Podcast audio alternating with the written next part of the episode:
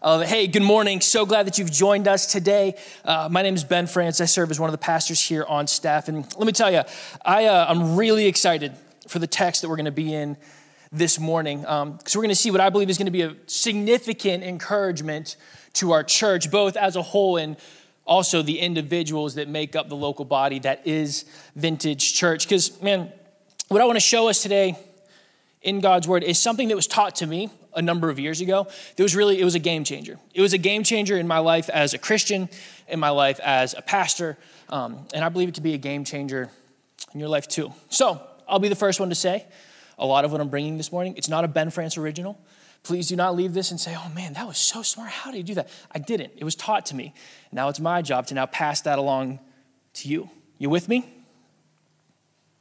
Thank you. There we go man, this is, this is one of those lessons, one of those passages that really stuck with me, and it's been super formative. So I've titled this message, The Ministry Rhythm. The ministry rhythm. You guys know what a rhythm is?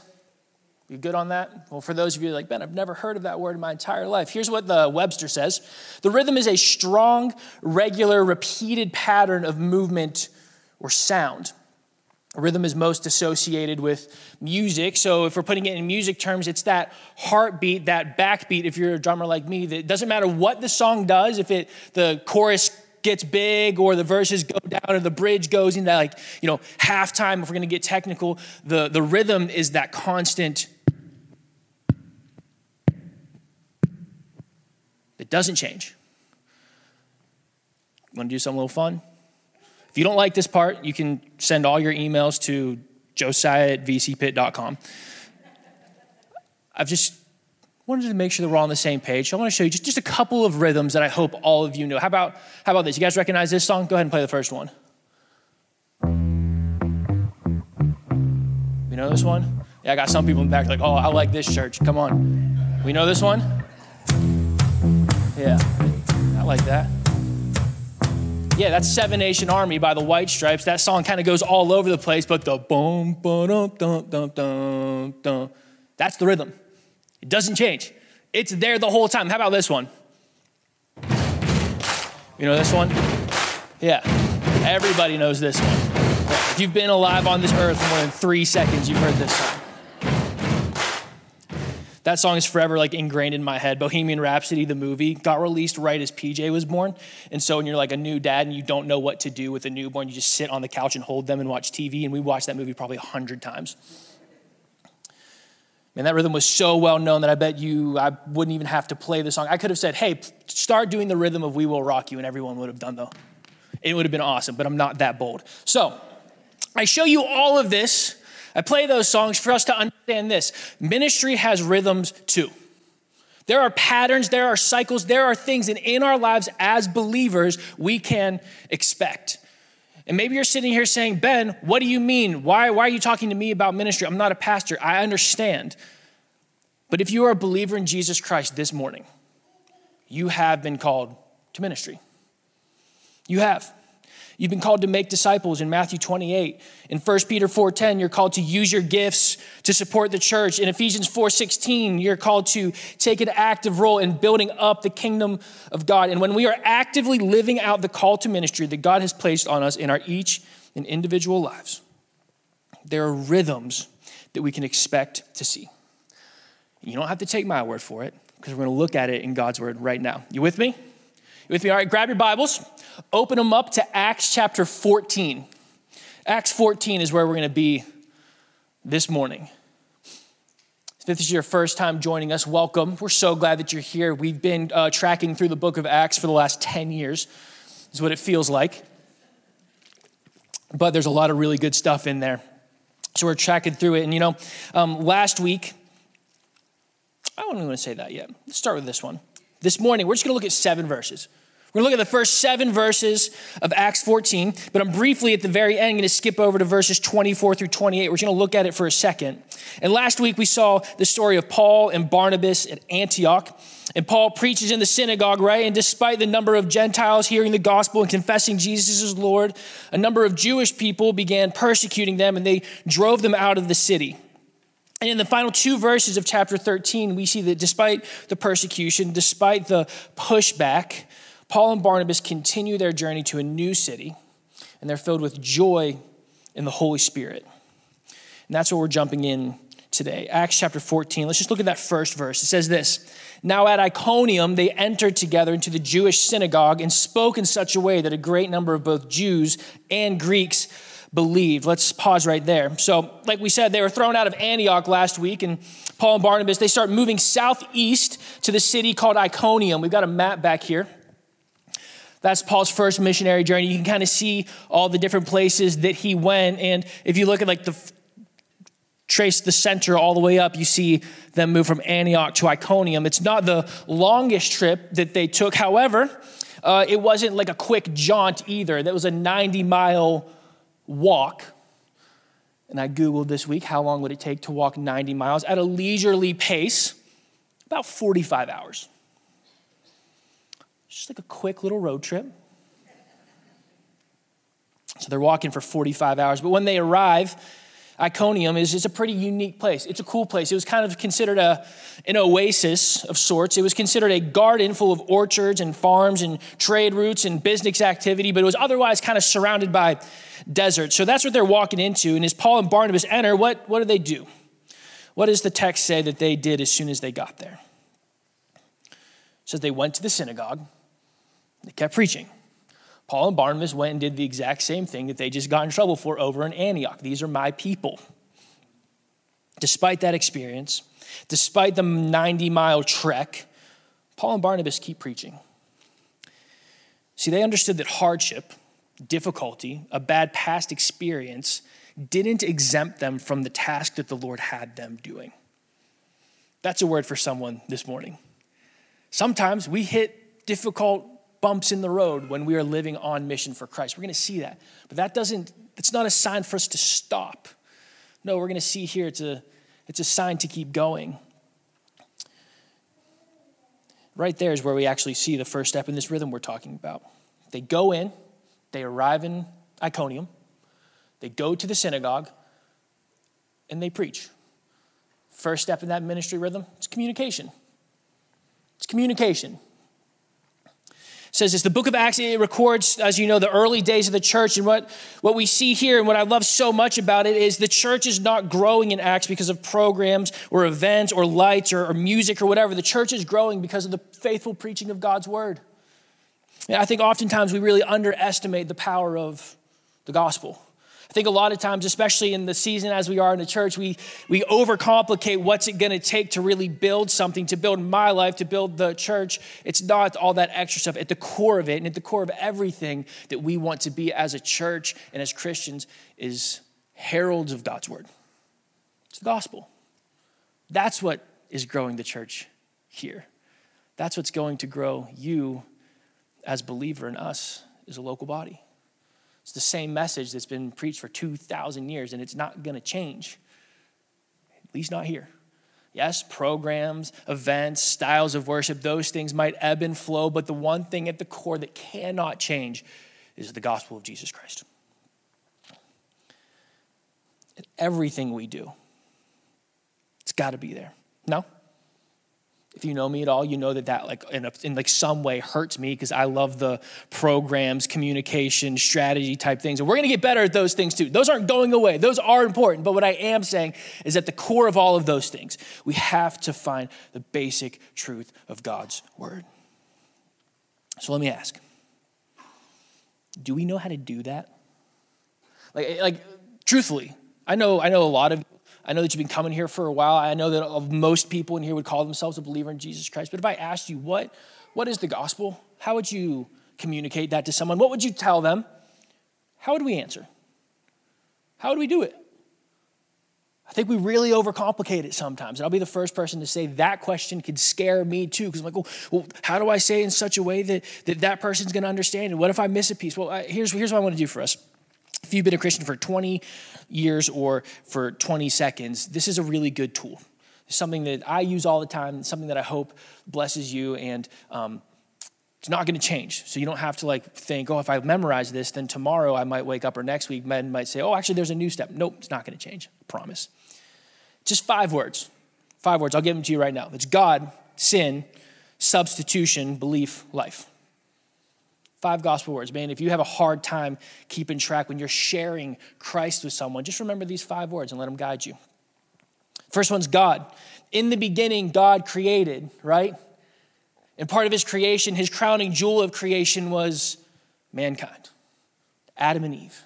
And he made them to have a perfect relationship with him. Then the second word is sin, right? But Adam and Eve sinned, and we sin all the time. When sin entered the world, that separated us from that perfect relationship that we had with God. Because God is holy, sin cannot enter into his presence. We are separated, but it took a perfect sacrifice to die in our place to restore that relationship. Who was the provision? It was Jesus. Jesus Christ died in our place to restore that relationship with God. Substitution, right? And of course, there's belief. When we believe that, when we confess with our mouth that Jesus Christ is Lord and believe in our hearts that God raised him from the dead, then we're saved. That's Romans 10 9. And when we do that, when we place our belief, our faith in Jesus Christ for the forgiveness of our sins, then we have life. That relationship with God is restored. And we can live our lives here on earth knowing that we're going to spend eternity with Christ in heaven. That's the gospel. Five words to guide you. If you can't remember anything else, just remember those. Write them down. I'm really big on like the put it on a note card, put it on your bathroom mirror, dashboard of your car, whatever. Man, if we remember those five words, you're never going to have to worry about fumbling over a gospel message when the Lord gives you that opportunity. That's the message that has been saving lives for 2,000 years. And it's the same message we preach today, and it's the same message we see Paul and Barnabas preach all through the book of Acts. And we see the response, right? It says Paul and Barnabas preached in the synagogue, and the text says a great number of both Jews and Greeks believed. How many? A great number. How many is that? I don't know, but it's great.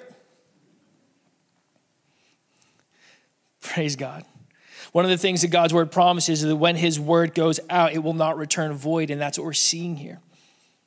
But that's just the first step in the rhythm, right? Communication. It's not always sunshine and rainbows when we enter into the spaces and we are vulnerable and we tell someone about Jesus Christ. No, actually, believe it or not, when we communicate God's word, the second step in the rhythm is something that we can always expect. It's this it's opposition. Opposition. The word goes out, the opposition begins. Verse 2 says, But the unbelieving Jews stirred up the Gentiles and poisoned their minds against the brothers. Word goes out, opposition starts. There was a great number of Jews and Gentiles who believed, but with that, a number of Jews did not like what was going on. So, what do they do? You see what happens there? It says they poisoned their minds against the brothers. This group of Jewish individuals did not like what was being said, did not like what was going on, so they start chit chatting. Start chit chatting.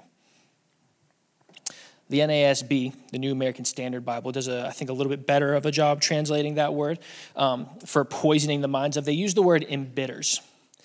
The word embitters means to cause someone to think badly about another. They're not causing a big public ruckus. They're not screaming at them. No, what are they doing? They're going to individual to individual, talking on the side, behind closed doors, and they're just spreading gossip.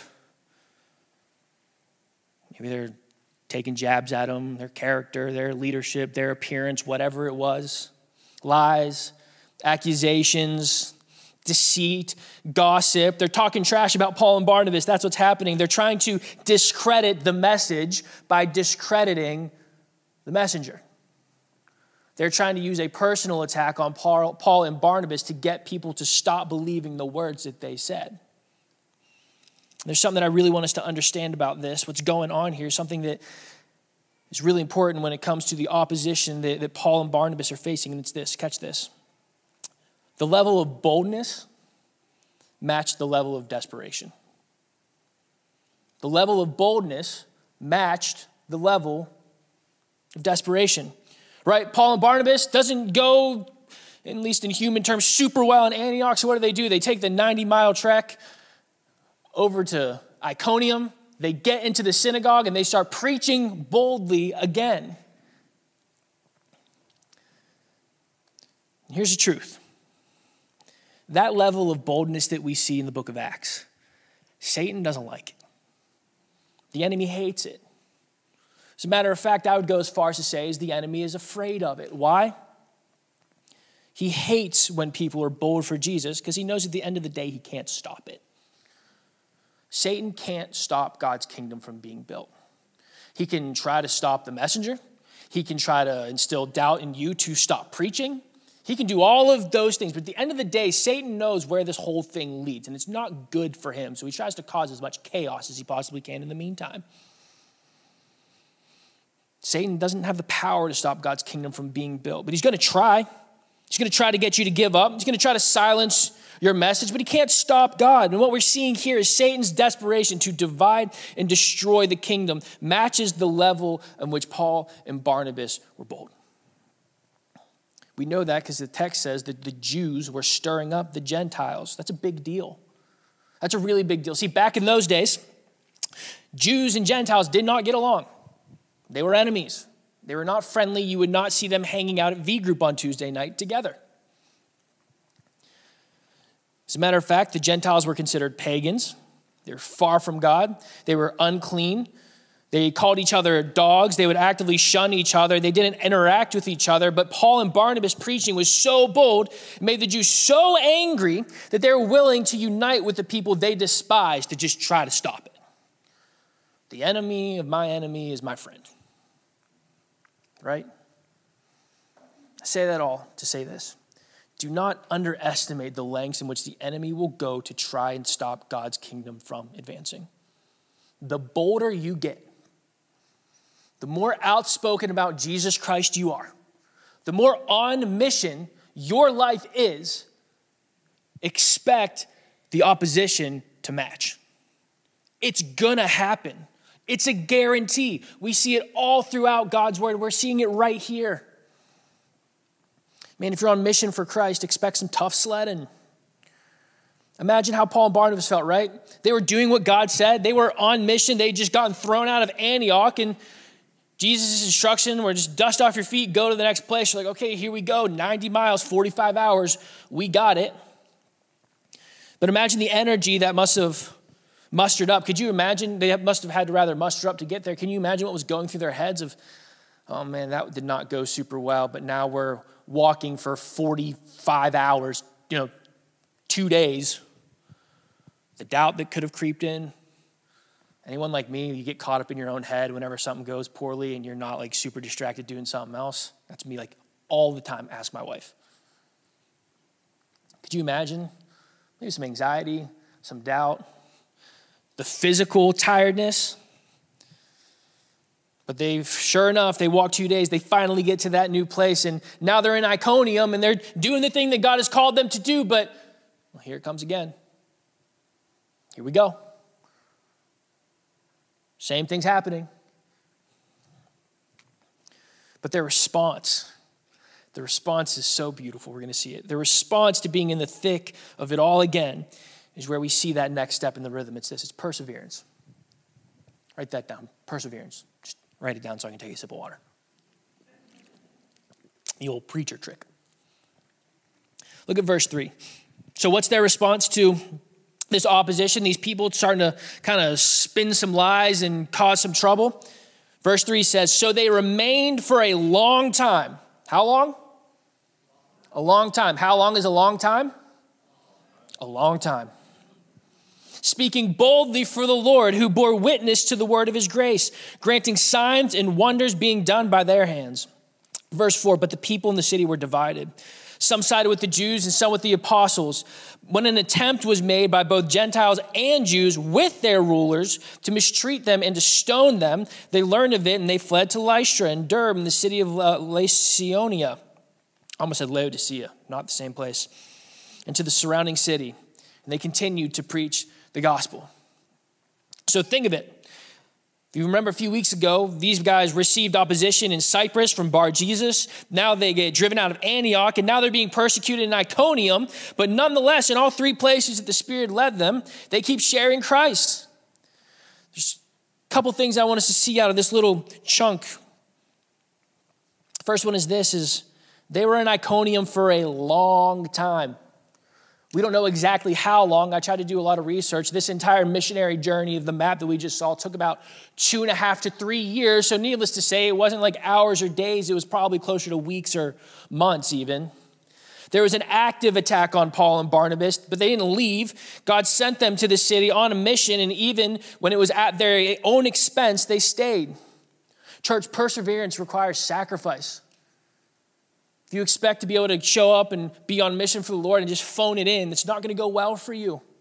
It's just not. It requires perseverance, it requires sacrifice. If you want to see God's kingdom grow around you, there's going to come a time where you're going to have to make some sacrifices.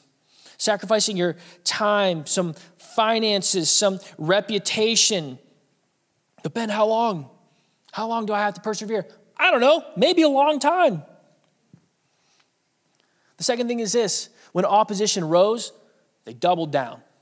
This is probably my favorite part of this entire passage in Scripture because I, I love Paul so much because he doesn't shy away.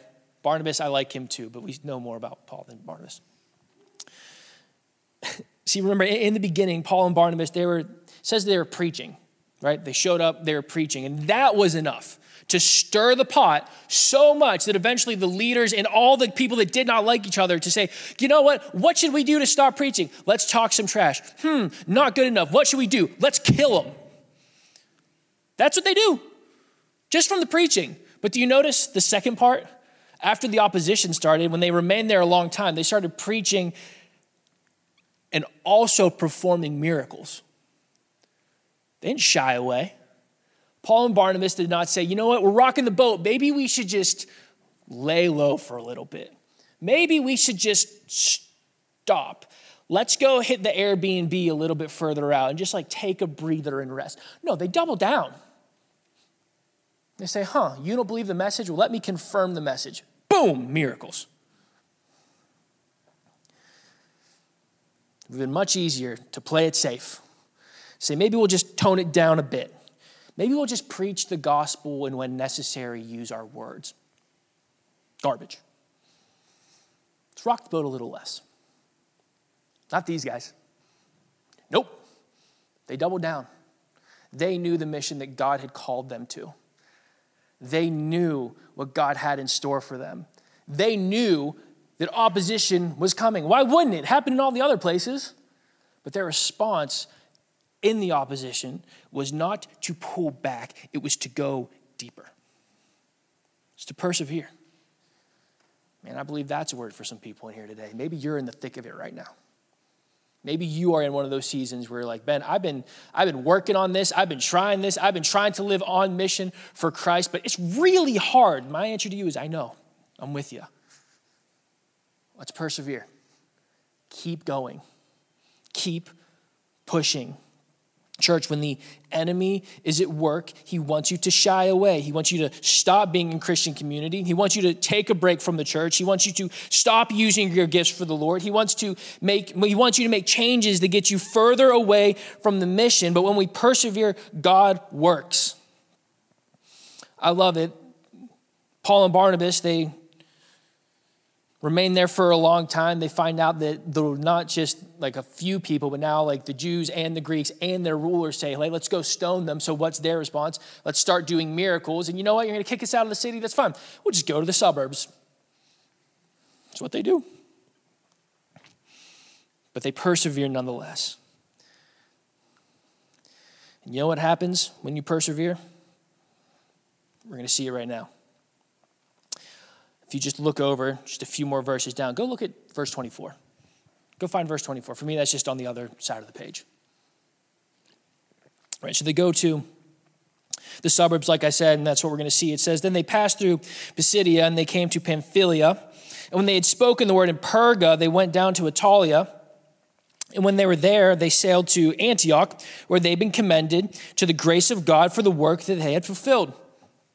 And when they arrived and gathered the church together, they declared all that God had done with them and how they had opened a door of faith to the Gentiles. And they remained no little time with the disciples. So we're going to preach through that text in a few weeks. I don't want to spoil a whole lot of it, but what we see in verses 24 through 28 is Paul and Barnabas making more stops, then ultimately returning to Antioch where they had been sent out originally, right? It's the end of Paul's first missionary journey. And like I said earlier, that time, that whole cycle took about two and a half to three years. But the last two steps in this ministry pattern that I want us to, to see and, and know that come from verse 27 says this And when they arrived and gathered the church together, they declared all that God had done with them and how they had opened a door of faith to the Gentiles. I love the language that Luke uses here. What was the result? This three year journey, what, what, what, happened when the communication happened, when the persevering was complete? What does the Bible say was the result? It says the door had, of faith had been opened to the Gentiles. You know what that is? That's fruit. When the communication is given, when the perseverance has been persevered, the other side of that is fruit. Fruit. Think about the imagery here. Think of the illustration. I love it so much. Think about for just a second what your life was like before Christ. No hope. A lot of us use the word dark, empty, unfulfilled, confusing, but like a door swinging open and letting the light in. The Holy Spirit illuminated the truth of God's word and you were saved. That's the fruit Luke writes about here. The door that had once been shut, keeping the Gentiles in the dark, had now been opened. And now the light that comes from faith in Jesus Christ is pushing back the darkness to a whole massive range of people that were in the dark just a couple years ago. Vintage, on the other side of perseverance, is fruit. That's an encouragement to me. I hope that's an encouragement to you too. Man, there's a lot of people in this room because I, cause I know a lot of you that are like Paul and Barnabas. You've been staying in your Iconium for a very long time. You guys have been hearing about my brother Micah and my buddy Luke for, I don't know, how long have I been here? Almost a year. Still working on it. I'm persevering, but I'm believing that on the other side of that is fruit. I don't know what it's going to look like. I'm not God. He knows whatever it is, whatever you're doing in your Iconium right now, despite the opposition, persevere because fruit comes. It's a guarantee. It's not an if thing, it's a when. Now, what I can't promise is that it's going to look exactly the way that you want it to look. But what I can promise is that God's going to use it. He always does. And when He does, not if, when He does, let's not forget the last piece of our rhythm. It's this it's glory. Glory communication, opposition, perseverance, fruit, glory. Verse 27 When they arrived and gathered the church together, they declared all that God had done with them. All that who had done? Church, all that who? God. Not all that Paul and Barnabas had done, all that God had done. When they arrived and they gathered the church together. Who got the glory? It wasn't Paul, it wasn't Barnabas. The glory went to God. Church fam, hear me. We sow seeds, we till soil, we water it, we do not produce fruit. We don't. There's only one person who can produce fruit, it's God. And because of that, because we don't bear fruit, because we only are the sowers or the waterers, only God can bring fruit. Therefore, all of the glory goes to Him. The result is out of our hands. It's only the power of God. See, I believe that God is building something really special, both in the lives of the people here and through our church as a whole. And as we begin to see the fruit, we need the first to be able to say, Look what God did. Just look around you for a second. Just, just look. Just take a second, scan the room. It's good to see some growth. It's good to see some fruit. It's good to see all of you here. Six months ago, this room looked a lot different. Do you know what the difference is between six months and now? Perseverance. And what happens on the other side of perseverance? Fruit. And is it me or Rob or any of us that produced the fruit? No, it's the Lord. God did it. And as more people join us, and as we grow as a church, and as you in your own personal ministry see those things, when God bears the fruit, you need to give Him the glory. Listen, if we commit to that as a church, if we decide we are going to be believers in Jesus who do not take credit for ourselves, and we point to someone who is much greater than us, that's where legacy happens. That's when, when I'm dead, my kids and their kids' kids, and I believe their kids' kids' kids will still be believers in Jesus Christ, building God's church. Why? Because it's never been about me. The build didn't start with me. The glory is the Lord's. And when this building is 500 years old in rubble, because who knows what happened between now and then, guess what? God's word will still be preached. The impact that Vintage Church had in the season that God had it will still be going out and multiplying. Why? Because it was never about us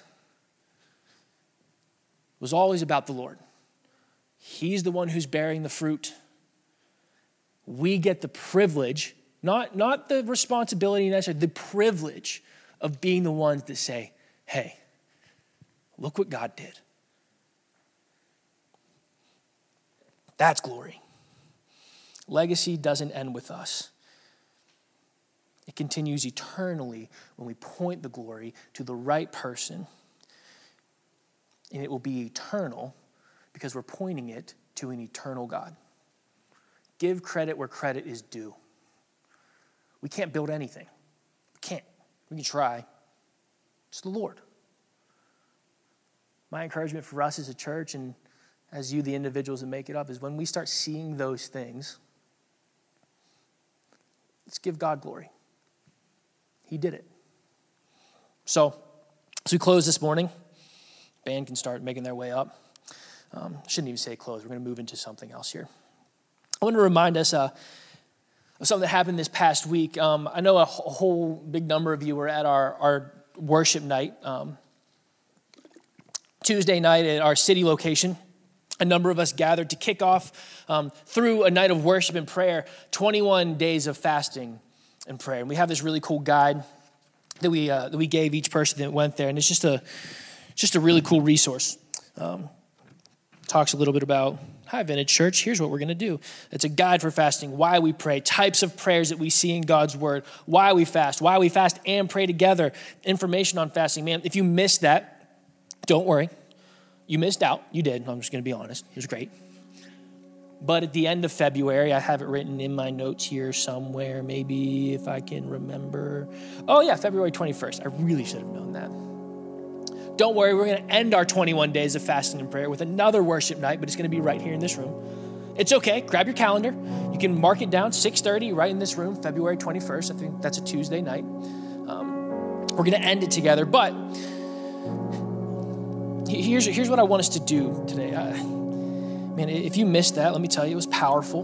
Got another one, like I said, coming. But I was thinking about this concept of of perseverance, right? That's what the majority of the text is about. It's where we spend the most time. And I couldn't like separate the two things that there's a lot of perseverance that comes with fasting and prayer. 21 days is a long time to do anything. I can't do something for 21 seconds before I have to change. But we've been called as a church, we believe the Lord has called us into this season of persevering, and we're asking God for some specific things, and it's in the guide. I forgot to mention if you didn't get one of these, Vintage app. It's there, the resource. Find it. I'll help you get to it. Um, but I wanted to figure out a way where, where we could keep this 21 days of prayer and fasting on, on the forefront of our minds. I want us to be able to focus on and spend some time this morning um, just sitting in that as a church body. I think when we do things like this, it's really easy to remember to do it during the week, but for some reason on Sunday morning, we say, Well, I went to church, so I don't have to spend time with the Lord any other time. That's just not true. There's corporate worship, there's individual worship. God wants both of them. So I was thinking about perseverance and fasting and prayer, and I wanted to keep it kind of front and center. So the staff and I, right in this room, started thinking about how, how should we do that? And we came up with like a super uh, simple way to respond. Phoebe said, Oh, we're doing an activity this morning. She's, she's kind of right. And one of the things I want us to get in the rhythm of, rhythm, see what I did there, as a church, is not just hearing God's word and just saying, okay, I'm going to go, uh, you know, think about that and dwell on it, and maybe I will act on it. No, I want us to be a church that acts on the things that God's word tells us to do. So we're going to do something super simple. Man, this morning, um, we're going to take some time to pray. We're going to take some time to encourage one another. So here's what's going to happen. I promise if this is your first week at Vintage Church, we don't do this every week, so bear with me. We have over on the side here a number of note cards, right? Yellow, green, orange, and pink. And each one of those note cards represents a type of prayer that we've challenged us as a church to pray. One is praise, right? Praise is yellow. Pink is confession over on that side. So praise be God, I'm thank you for this. You are good. I am lifting your name high. Confession is, Lord, there's something that I need to give to you. Something that I need to repent of, something that I've been holding on to that needs to change, and I need to confess and give that to you. Green is commission, right? The Great Commission is to go make disciples, right? It is an action.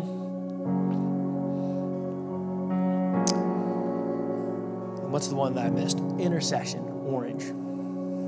Intercession is, Lord, I'm asking for this thing. God, God, I need your help in this thing. God, I want to see you move in this area. And if that's not super clear to you, that's fine. We've got these little prompts on the sides so you can do it. But here's what I want us to do. The band's going to play and whatever it is that you've been praying through, maybe for the first time this morning, you're like, oh man, I, I, I don't even know. I'm, but maybe God has put something on your heart. I want us to do this exercise to remind us to persevere, to encourage one another, right? When you see this in the coming weeks, it's going to remind you that we're all doing this together, but it's also to give God glory. See, I believe over the next few weeks, as we fast and as we pray, we're going to see a lot of the things we're going to put up on this board. We're going to be able to look back at them in next week and two weeks at the end of February and even beyond and look at those and say, man, I was praying for it. Look what God did. So here's what we're going to do band's going to play. We're going to give you an opportunity just to come up and take one of those note cards. Take all four note cards, take multiple of the note cards, it doesn't matter. And man, if you are been praying a prayer of praise, there's something that you're super thankful for that the Lord is doing, or something, and you want that to be on kind of the forefront of your mind, just write that thing down. Then go up and pin it to the board. There's commission, there's an action, a thing that you are asking the Lord for strength for, for clarity, and whatever that is, write it down and put it up on the board. If there's something that you are asking the Lord to intercede in, God, I'm asking this of you, write it down and put it on the board. Of course, confession, man, if there's something that you're like, Lord, I need help in this thing, write it down. But here, here's the deal I know that some of these prayers are super personal. Maybe you're not super comfortable with writing it out. That's totally fine. As a physical picture of something that God is doing internally, don't write anything on it. Just go take it and put it on the board. Why do I want you to do that, even if it's blank? Because it encourages others that you're in it with them. You with me? I was about to say any questions, but this is not a classroom and that would not go well. And if you're like, Ben, I don't get the instructions, but I maybe I I don't know, just go fill it up. We're gonna just stick it out in the lobby over the next few weeks. So when you walk in, you remember, oh hey, oh yeah, we're doing this. We should probably hop back on that trainer. Two, it's been a really hard week, but look, I'm not doing this by myself. My entire church family's doing it with me. And then over the course of these next few weeks, we can look at it and say, oh my goodness, I've been praying for that. I've seen the Lord move in it. Look what he did. That's what this time is for. So we're going to take the next five minutes. I'm going to do this thing where it's like, so get it in your mind now. What are the things? I'm going to count us down and then you can get up and move over. It's like communion, right? No one likes to be the first person, but it takes one person for kind of the floodgates to open. We're going to do it. I'll be the first one and um, pray for it.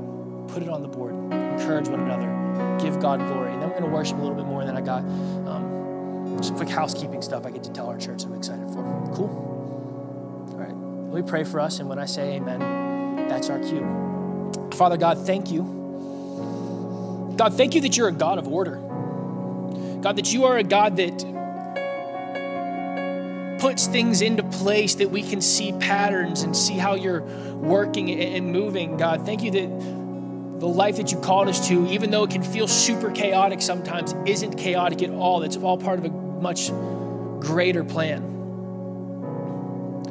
God, thank you for the faithfulness of people like Paul and Barnabas. Lord, they had no clue that what they were experiencing was a pattern, a rhythm that was going to bless people for literally thousands of years. God, would that encourage us that maybe what we're persevering through right now is something that can be used for an example to others for thousands of years? So, Lord, as we go and we think of the prayers of praise we've been praying, the prayers of commission we've been praying, the prayers of intercession, God, and the, and the things that we've been confessing, Lord, would we be bold as a body of believers? God, would we fill this board because it's going to encourage each other because it's going to remind us to persevere and it's going to give us an opportunity to give you the glory you deserve. God, thank you for our church, for all the people that have come here to worship you and lift your name high. God, would you continue to grow us, to shape us, and mold us into who you want us to be? God, we love you. We pray this all in the name of your son, Jesus.